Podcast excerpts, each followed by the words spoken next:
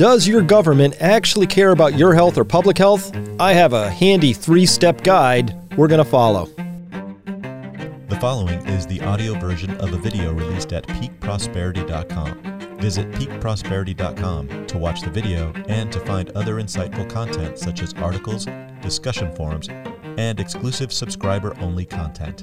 Hello, everyone. Dr. Chris Martenson here. Took a little break off during the Christmas to New Year's uh, week. So, hey, feels good to be back with you here. And today, wow, we got a lot to talk about because the narrative has been changing so much. And I really want to talk about, though, uh, what's become increasingly clear and obvious is answering this question Does your government actually care about you and your health. And so I've prepared a handy guide, and this is episode 41. And so we're just going to take a look at this very quickly.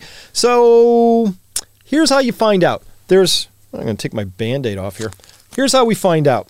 There's three things that we're just going to uh, check in on, three easy steps. These are the three steps. Step one Does your government inform you about steps you can take to improve your health? Uh, are your citizens, and step two here, are your citizens still sent home to tough it out?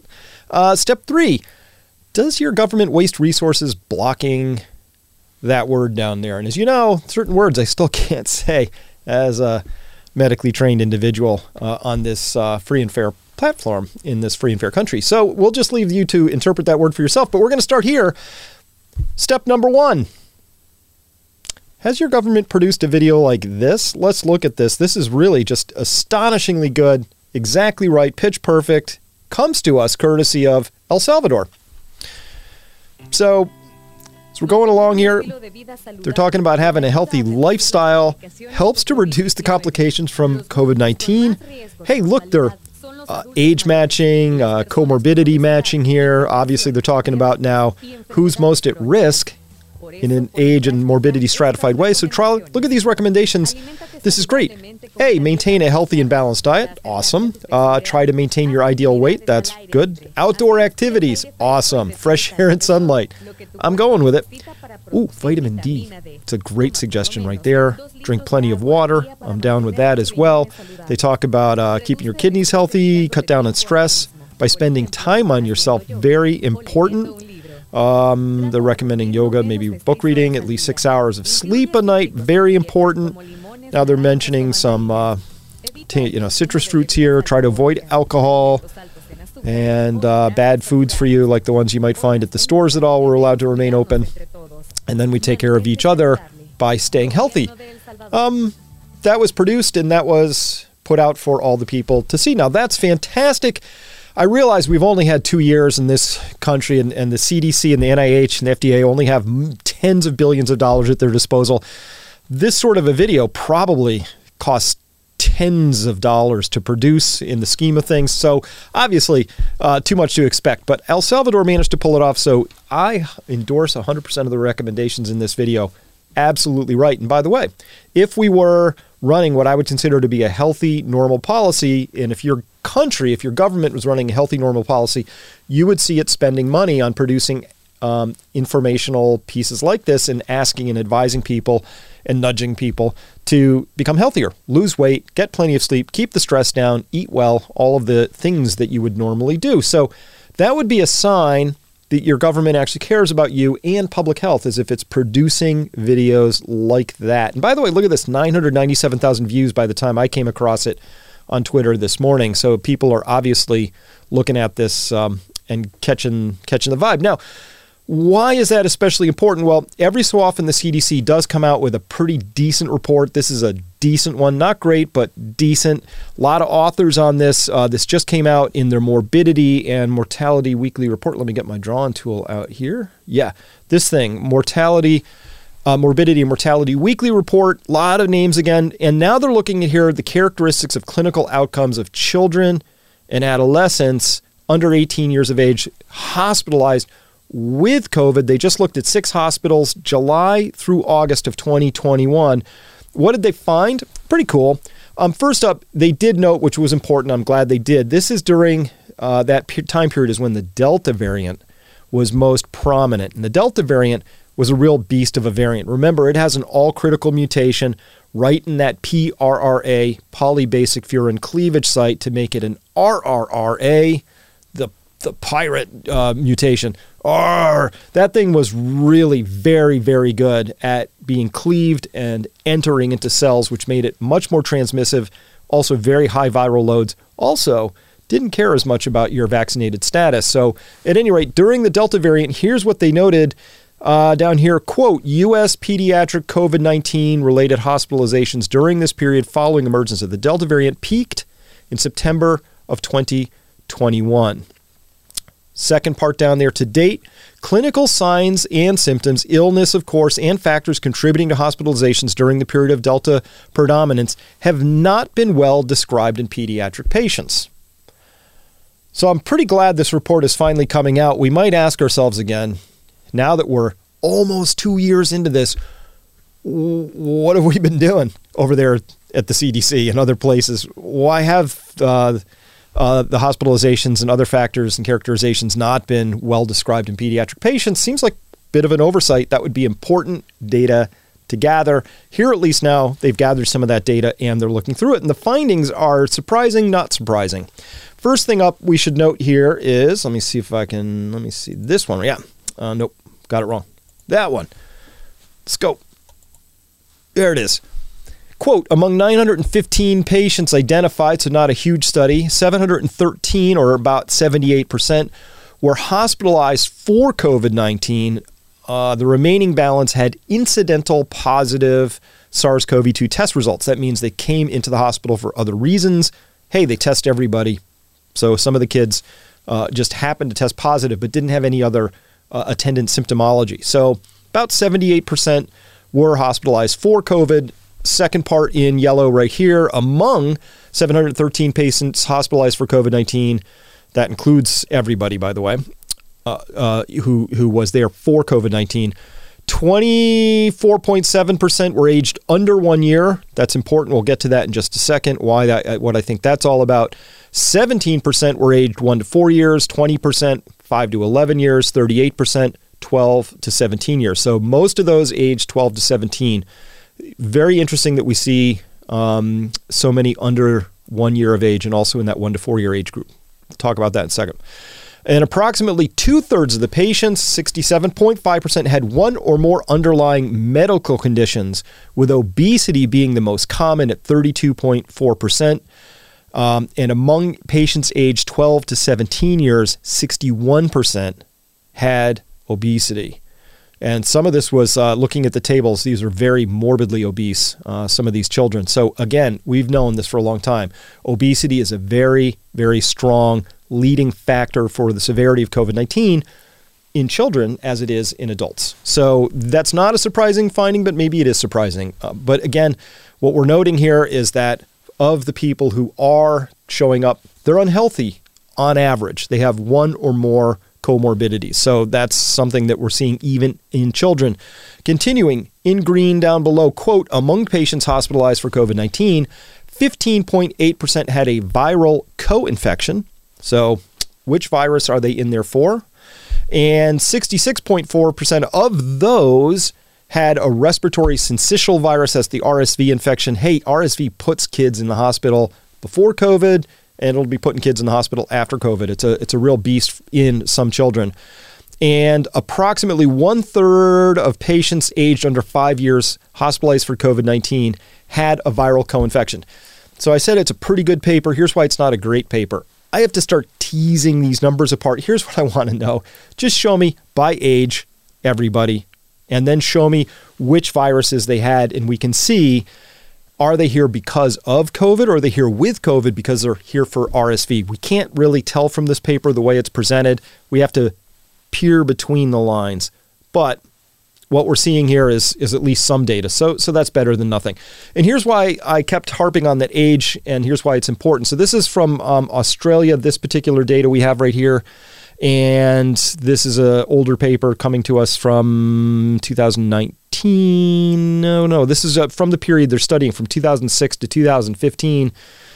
Respiratory syncytial virus RSV hospitalizations by age. These are months. So by 12 months of age, most of the RSV um, infections have happened back here.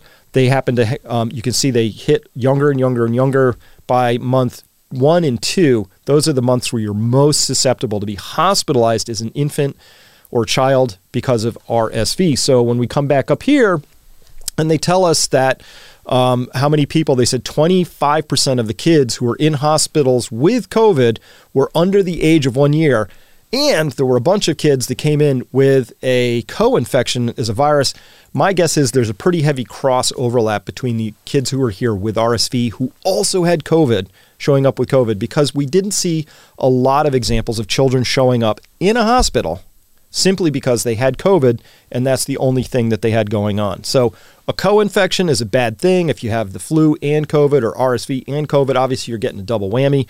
Um, and but in kids, RSV is a very typical, unfortunately, thing that sends kids to the hospital because um, it's a pretty bad virus, particularly in the the younger they are. All right, so that's why in step one, obviously, if you're unhealthy, if you're morbidly obese, hey, you should be losing some weight and that would help keep you out. And if your government cared about you, they would produce a video like this. And maybe they would even target some of those at children, uh, particularly if you have a problem with children being morbidly obese. Step two are your citizens still sent home to tough it out? This is a tweet I got from uh, Maria Laramonti just today. And it showed up in my timeline over Twitter, and she writes in Here in the UK, they could not care less if we die from COVID or from Vax. Total abandonment 24 months ago, and still no home treatment now. My aunt, 84, with a chest infection, had just been told that if it is COVID, no antibiotics will be prescribed, only isolation and paracetamol, which is Tylenol. How is this still a thing? How is this still a thing? Maria, I'm really sorry for you and for everybody else who's who's still being told to go home and, and tough it out. Take some aspirin, come back if your lips are blue. I can't believe this is still a thing here. Why? Well, because hey, uh, here we have proven early uh, that word up top again um, this is the fluvoxamine edition. So this comes to us even in the Lancet, which is a British journal. Lost a lot of respect for them when they ran some bogus studies, but this one looks pretty good. This is actually from the Together trial looking at fluvoxamine, and they found out there's a relative risk of about 0.68 if you get on a 10 day course of fluvoxamine before um, you go to the hospital, like if you take it while you, as an early treatment. Um, so, and this, of course, was published in October of 2021, quite a while ago, but the preprint was available even before then. So, we've known for a long time that there is a 32% lower chance of hospitalization. So, I would clearly say that for somebody like Maria, you might want to check back in with your doctors, make sure that they know about this particular study. That would be cool. You know what else would be cool is if they knew about this stuff, vitamin D. Uh, this is a pooling of a bunch of different studies, uh, lots and lots of data now saying vitamin D really strongly associated in an inverse way with COVID hospitalizations, outcomes, mortality, things like that. In but by inverse, I mean the higher your levels of vitamin D in your serum, the lower the levels of morbidity and mortality associated with COVID, they found here in green, quote, we found a significant direct association between vitamin D deficiency and elevated risk of COVID 19 in hospital mortality. Moreover, each unit increment in serum and D levels was associated with a significant reduction in risk of COVID 19 mortality. So they could, um, Mara, I would also say maybe you should take this sort of stuff to those doctors, see if they're aware of. Maybe they just don't know about the vitamin D angle yet. How about this? Um, uh, from Dr. John B., we find here vitamin D deficiency was found in 82.2% of COVID 19 cases and 47.2% of population based controls. So 82% of the COVID 19 cases, but only 47% of the population had deficient vitamin D. That means people who are deficient in vitamin D are over overrepresented in COVID cases. In fact, the p value of that highly significant at 0.0001. So that's hugely significant and what you find out here is that 82% of all COVID cases are down here in people who are deficient in vitamin D. This is also a very strong finding, something that we saw El Salvador clearly talking about in their public health service message saying um, you should get outside, have plenty of sunshine, make sure that you've got vitamin D because sunshine can, can associate with vitamin D. Taking lots of citrus fruits, many of them which uh, are high in vitamin C and other uh, trace minerals and things you would need. So there's that. Um, as well, we might just note if we go over to this uh, link down here at c19early.com, here they've pooled studies for all the different things that have been tried, and some of these things are on patent, some of these things are prescription only, some of these things are off patent, some of these are very much over the counter. Structured from top to bottom, the overall improvement, clocking in number one at an 83% improvement in outcome, is uh, Paxlovid. And coming in number two is iota carrageenan. Number three, proxalutamide. Number four, Nigella sativa. Nigella sativa, you know, actually, um, some of these, uh, the iota carrageenan is uh, a nasal spray. The Nigella is a is a, a, seed uh, extract, and obviously you can see these other ones. I've been a big fan of this thing here for a while. But here's a bunch of things, many of which are very much over the counter and available for early treatment. And any doctor would have the capability of understanding this data and understanding the importance of these things and preventing people from going to the hospital or progressing through the hospital from standard hospitalization to ICU and maybe from there to death. These things all have profound improvements. Um, you know, 83, 80, 70s. These are big deals. Big, big deals. So, Lots of things can be done. Curcumin's on here, vitamin A, lots of things. These are all backed up by studies. Some of these with lots of studies. This one here, my fave, this one clocking in with 73 studies under its belt and over 56,000 patients. Um, it, it's a big number. But some of these other ones, here's one with uh, 40,000 patients where we have data for 13,000, thousands and thousands. This one, vitamin D now with 122,000 separate patients and 58 separate studies. So there's lots and lots of data here.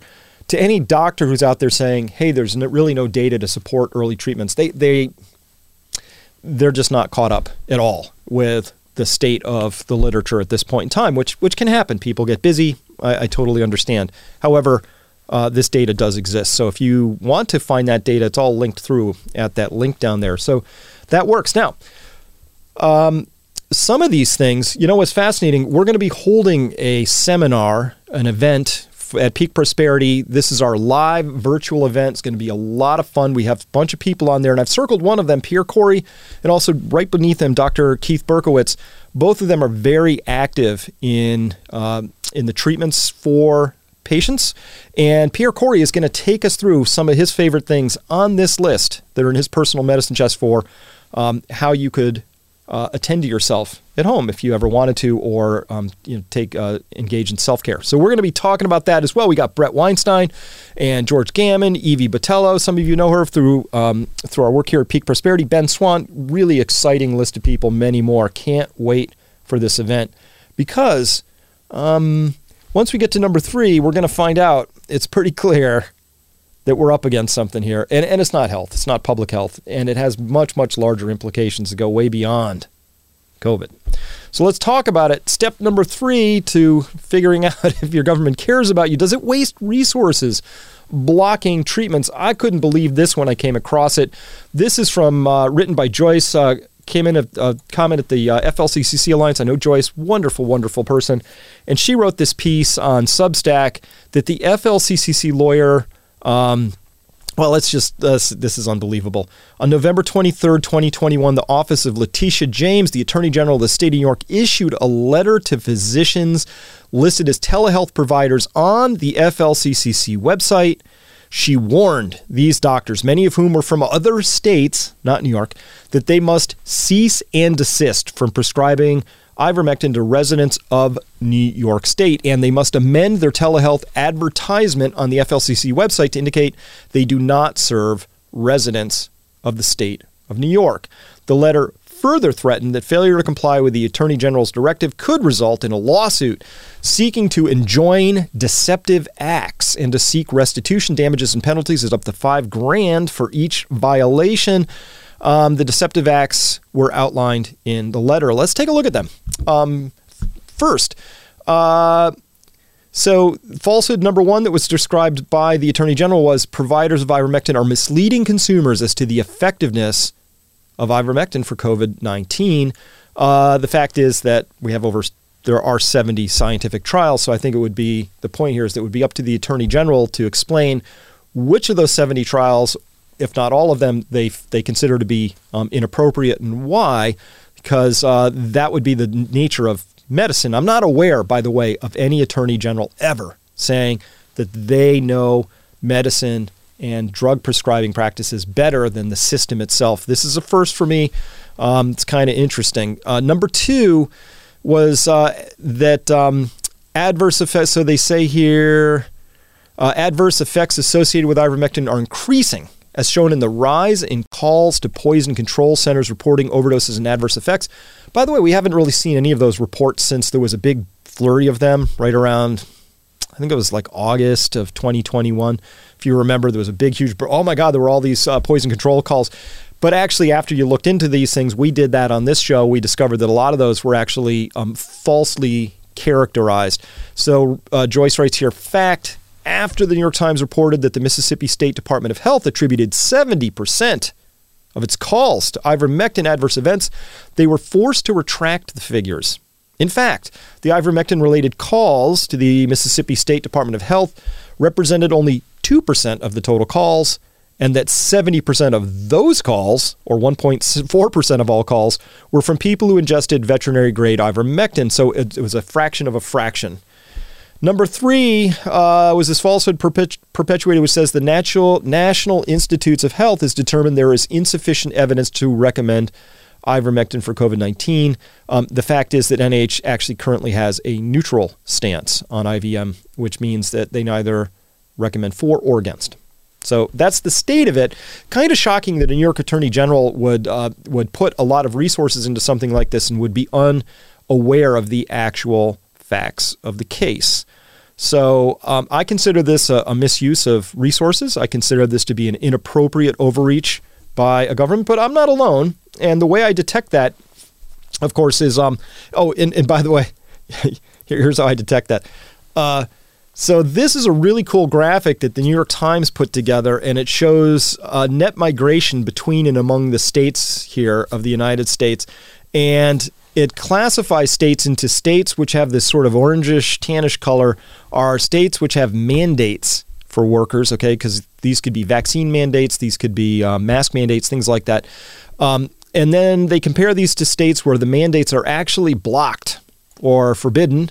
Uh, and then there's a few states which have no statewide policy one way or the other over this period from July 2020 to July 2021, the mandate states lost 816,748 people, and the mandates blocking states um, saw an influx of 715,000 plus people to their states. So there's a mass migration going on right now. And I know people caught up in this in the sense that people who are trying to move to these states and buy a house are finding those real estate markets are exploding in all of those gray states uh, down there.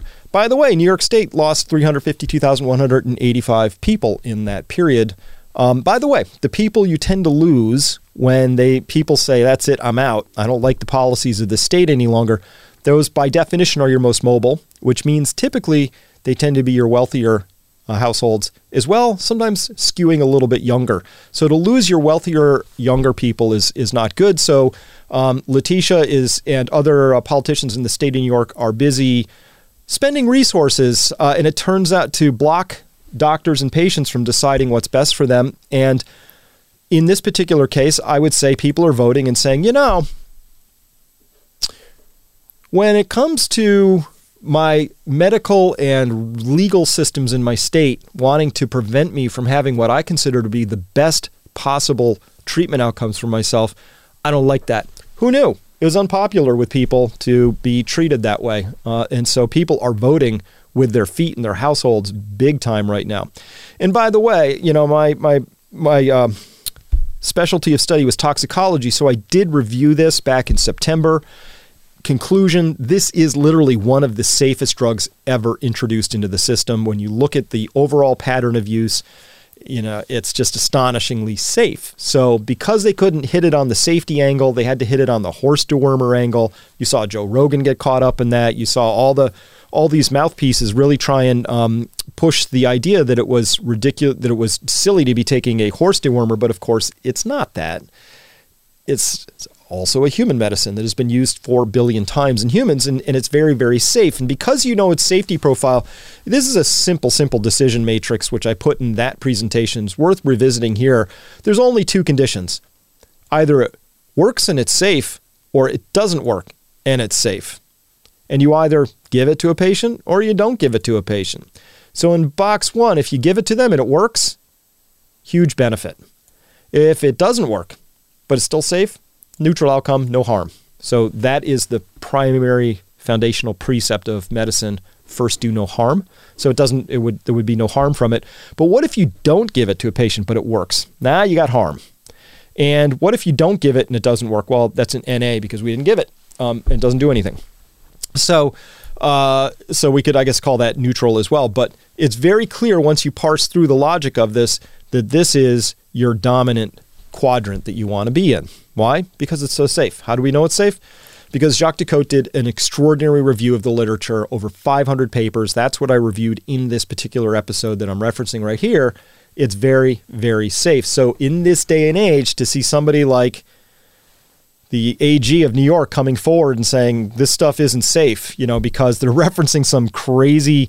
Uh, by the way, calls to a poison control center those don't count. People call all the time for all sorts of reasons. If you drank water too quickly and you called the Poison Control Center, that gets logged as a concern about the safety of water. That's just how it works. So um, it's interesting to see how that's unfolding. All right. So uh, conclusions here. Look, the public health agencies they've just failed and they've continued to fail and they failed comprehensively. And I've reviewed this before in the all-cause mortality data, which are shocking this year compared to last year. Something is wrong in this story.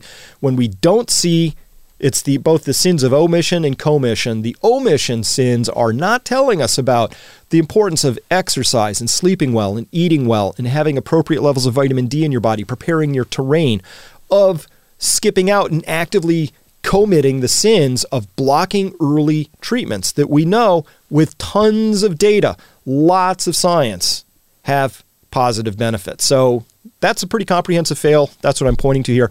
And in many cases, they still aren't trying to be better or do better. That much is clear uh, in many countries that I look at, including the one I live in. This is that's odd. It's really it's very odd.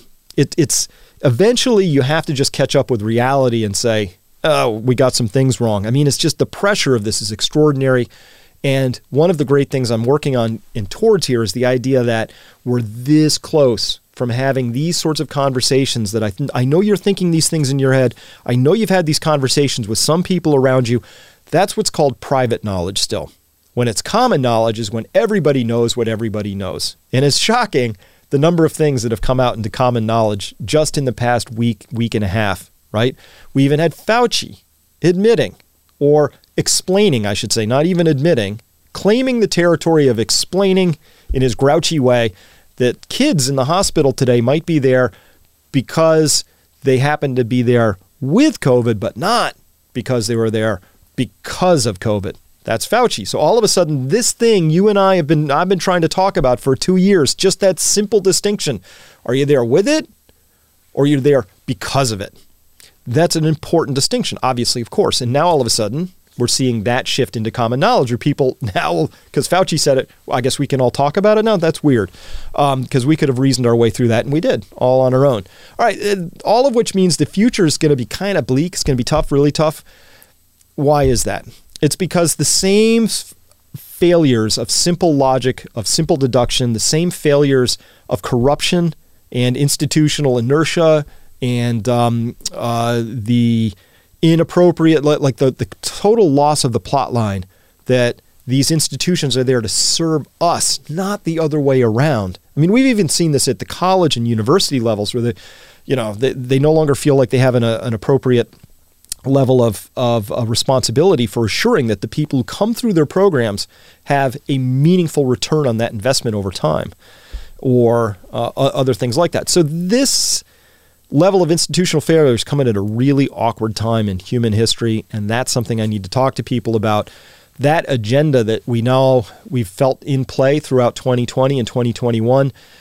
Okay, that agenda is why you need to be resilient and prepared coming into 2022. Speaking of which, um, we have our annual seminar coming up. This is going to be a virtual seminar, number of awesome things. You can see these incredible featured speakers we have down here. We're going to be exploring the agenda, what you can do about it. The goal of this is for you to have enough context to become resilient, emotionally resilient, uh, financially resilient, uh, materially resilient, things like that.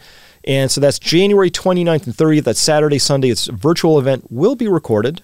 We have an early bird special, 25% off if you sign up before the 10th of January.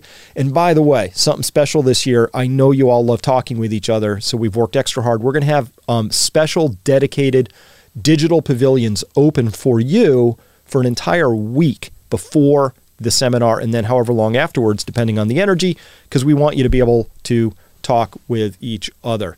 All right, so that's the seminar, but I have one other date for you to look at, and that's this one here.